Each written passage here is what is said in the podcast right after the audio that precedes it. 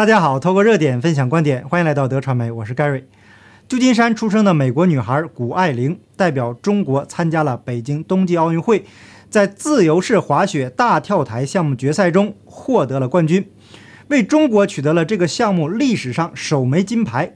那首先祝贺谷爱凌个人取得了好成绩，但是大家质疑的是谷爱凌双重国籍的问题，中共为什么避而不提呢？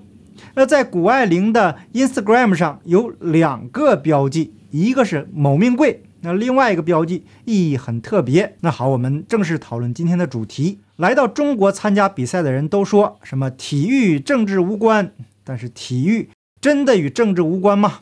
实际上，体育从来都不单纯。一九三六年的奥运会是由希特勒政府所领导的纳粹德国所举办。有趣的是。一九三三年，在纳粹取得政权之前，处于威玛共和国时期的德国大力推动德国柏林举办奥运会，却在议会上被纳粹分子们给背葛了。而一九三五年，纳粹上台以后，却一改过去态度，变得热衷体育，甚至还颁布行政令，取缔反对柏林奥运会的协会组织。原本不太有运动习惯的希特勒。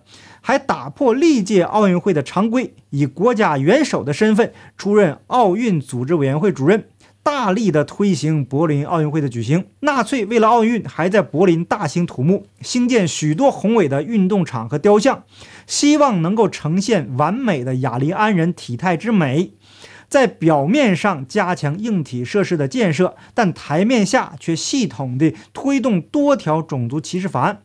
德国人民却宛如温水煮青蛙般的，慢慢的就习惯了。渐渐的，随着希特勒鼓吹的民族主义而步入了万丈深渊。其他欧洲各国也因为恐惧第一次世界大战所带来的浩劫，姑息走火入魔的这个纳粹德国，甚至还赞扬德国在一战后逐步复苏，找回民族自信，令人是不寒而栗啊！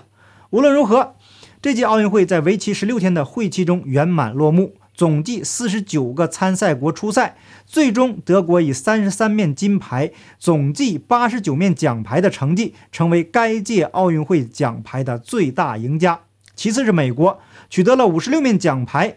纳粹德国的种种行为，让一九三六年的奥运会成为最好的政治宣传机会。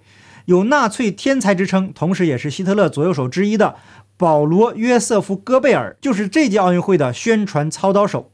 他所策划的圣火传递，开创了后世每届奥运会开幕典礼的传统，同时也力邀当时德国知名的女导演兰尼·莱芬斯坦操刀纪录片《奥林匹亚》，以作为纳粹德国宣传教材。简单的说完历史，我们再对比本届冬奥会，有没有闻出似曾相识的味道呢？类似的配方，类似的宣传。那这届冬奥会从头到尾都是政治，可是运动员们却说跟政治无关。因为运动员考虑的无非是名与利，毕竟他们付出了无数的心血，日复一日的训练，就是为了能在四年一次的奥运比赛中取得成绩，证明自己。单纯从人的角度来讲啊，这个无可厚非。但问题是，除了个别运动员以外，大部分运动员忙于比赛和训练，基本上无心关注政治，但政治却无时无刻的不在裹挟着他们。这一天，我个人一直避谈冬奥会，因为问题很明显，这就是中共精心布的一个局，跟希特勒一样。多数单纯的运动员都是棋子，所以说呀，之前他们叫苦连天，这不好那不好，这条件差那条件差，比赛不公平，这不都是自己的选择吗？很多运动员的思想都很左，这跟全世界左媒大行其道不无关系。那么我们再来看看今天的主角。新科奥运冠军谷爱凌小朋友，她的 Instagram 页面都有哪些标志？那黑心就代表着黑命贵了，还有代表男女不分的彩虹。啊，某命贵我们就不说了。彩虹这个标志很有意思，根据网上的资料显示，这个标志很可能跟他父亲有关。那后面呢，我们再详细讲这个问题。先看看这位女孩面对采访的表现。我一直说我不是来这儿打败其他运动员，我不是为了滑得比其他人好，我是想打破自己的界限，做一些以前没有想到是可能的事情。我想滑到自己的最好。所以呢，我觉得无论落不落，我都是赢了，因为我能让世界看到我这个精神，然后我希望能通过这个让更多女孩们打破自己的界限，感觉如果她能做，那我也能做。这种在这段中文的采访中，作为美国长大的女孩，谷爱凌中文说的算流利，但表现得很谨慎拘谨，生怕说错什么话。那除去不熟练的因素外，您感觉还有什么原因呢？可以在评论区留言。那我们再来看一段英文的采访。Hi, Eileen Shorting from The Guardian. Uh, congratulations on the incredible performance. You've spoken very eloquently about trying to keep everyone from China and the US happy. I was wondering how hard is it for you to balance those two things, particularly when you get criticism on social media, particularly in America, for your. Uh, Absolutely. Um, thank you for that question. I think that here's the thing. I'm not trying to keep anyone happy. I'm an 18 year old girl out here living my best life. Like, and so if other people don't really believe that that's where I'm coming from, then that just reflects that they do not have the empathy to empathize with a good heart, perhaps because they don't share the same kind of morals that I do.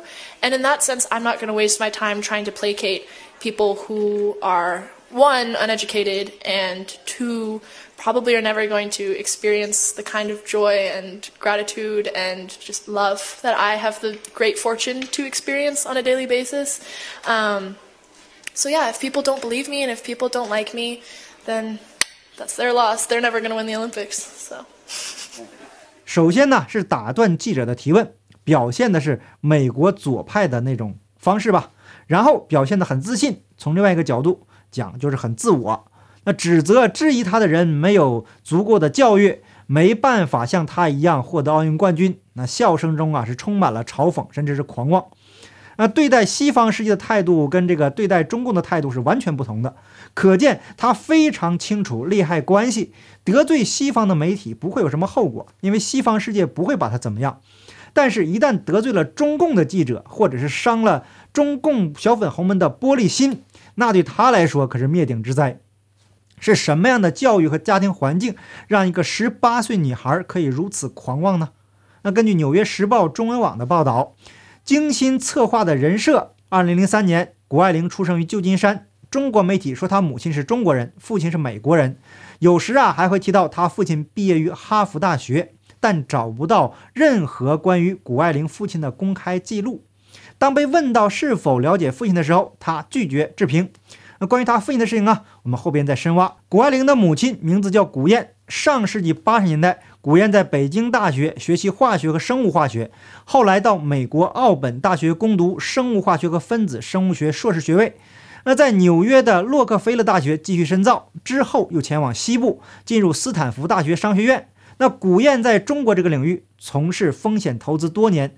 他在领英上的个人资料显示，自2013年以来，作为一名私人投资者和中国投资专家，他拥有自己的公司。那从《纽约时报》的报道中可以看出，谷爱凌的母亲是所谓的当代精英。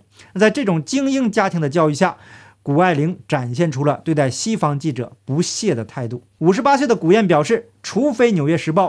避免涉及中国相关政治的问题，并允许他在报道发表前审阅文章，他才愿意谈论女儿。那《纽约时报》拒绝了他的条件，因此没有对他进行正式采访。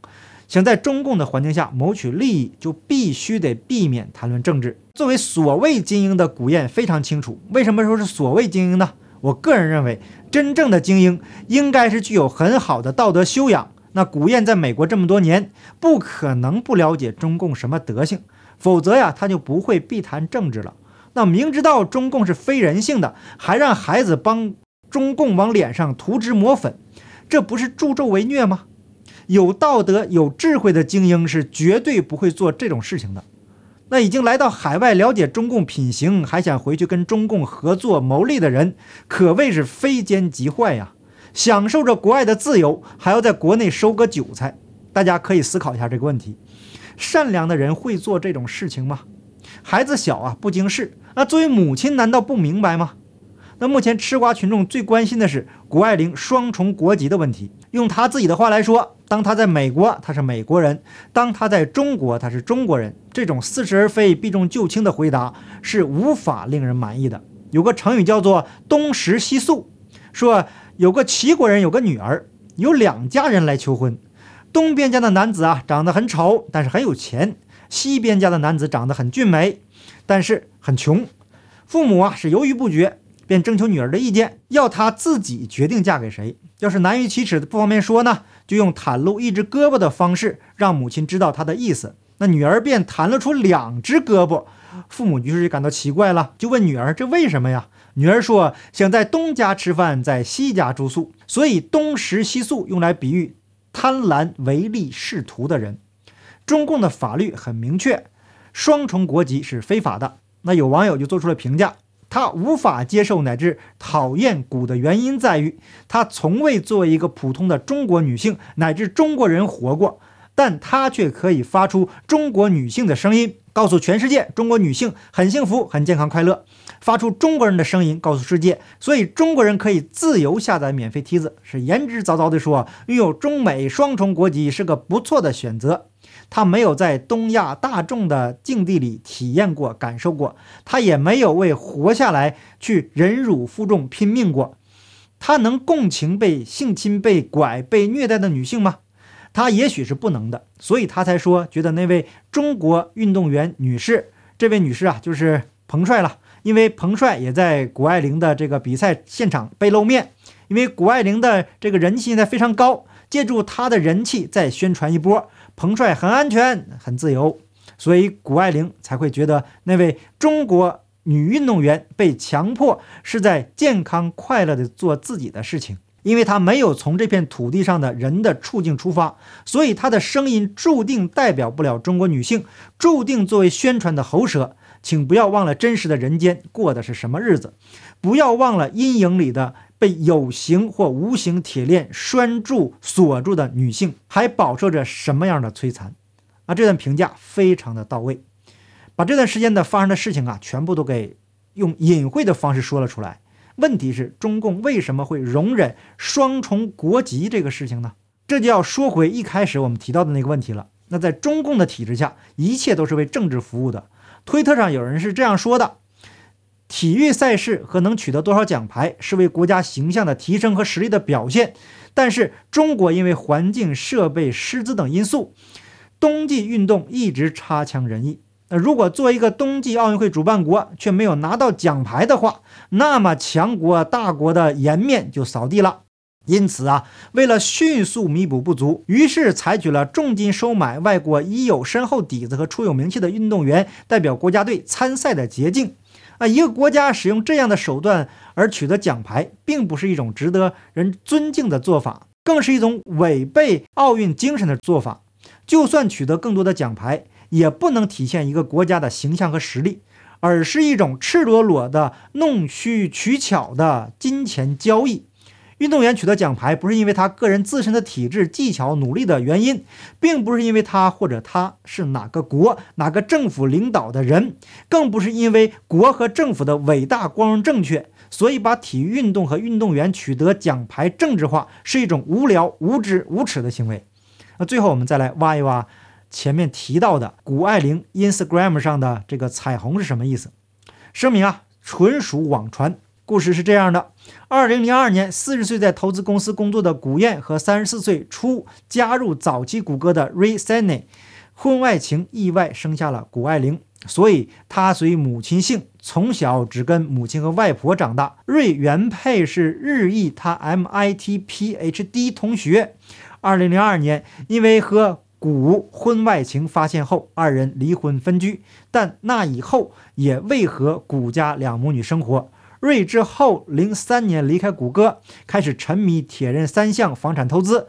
冬天常一起去滑雪，但对外只称瑞为谷爱凌的叔叔。二零二二年二月冬奥会初，瑞才在 Facebook 更新头像，是和四岁谷爱凌的合影。私底下人留言说：“啊，终于宣布 Secret Love Child。”有人就查了一下，这位父亲瑞是谷歌原五号员工，而且是一个双性恋。这就跟谷爱凌 ins 上的这个彩虹的标志给对上了。好，感谢大家的点赞、订阅、留言、分享，我们下期节目见，拜拜。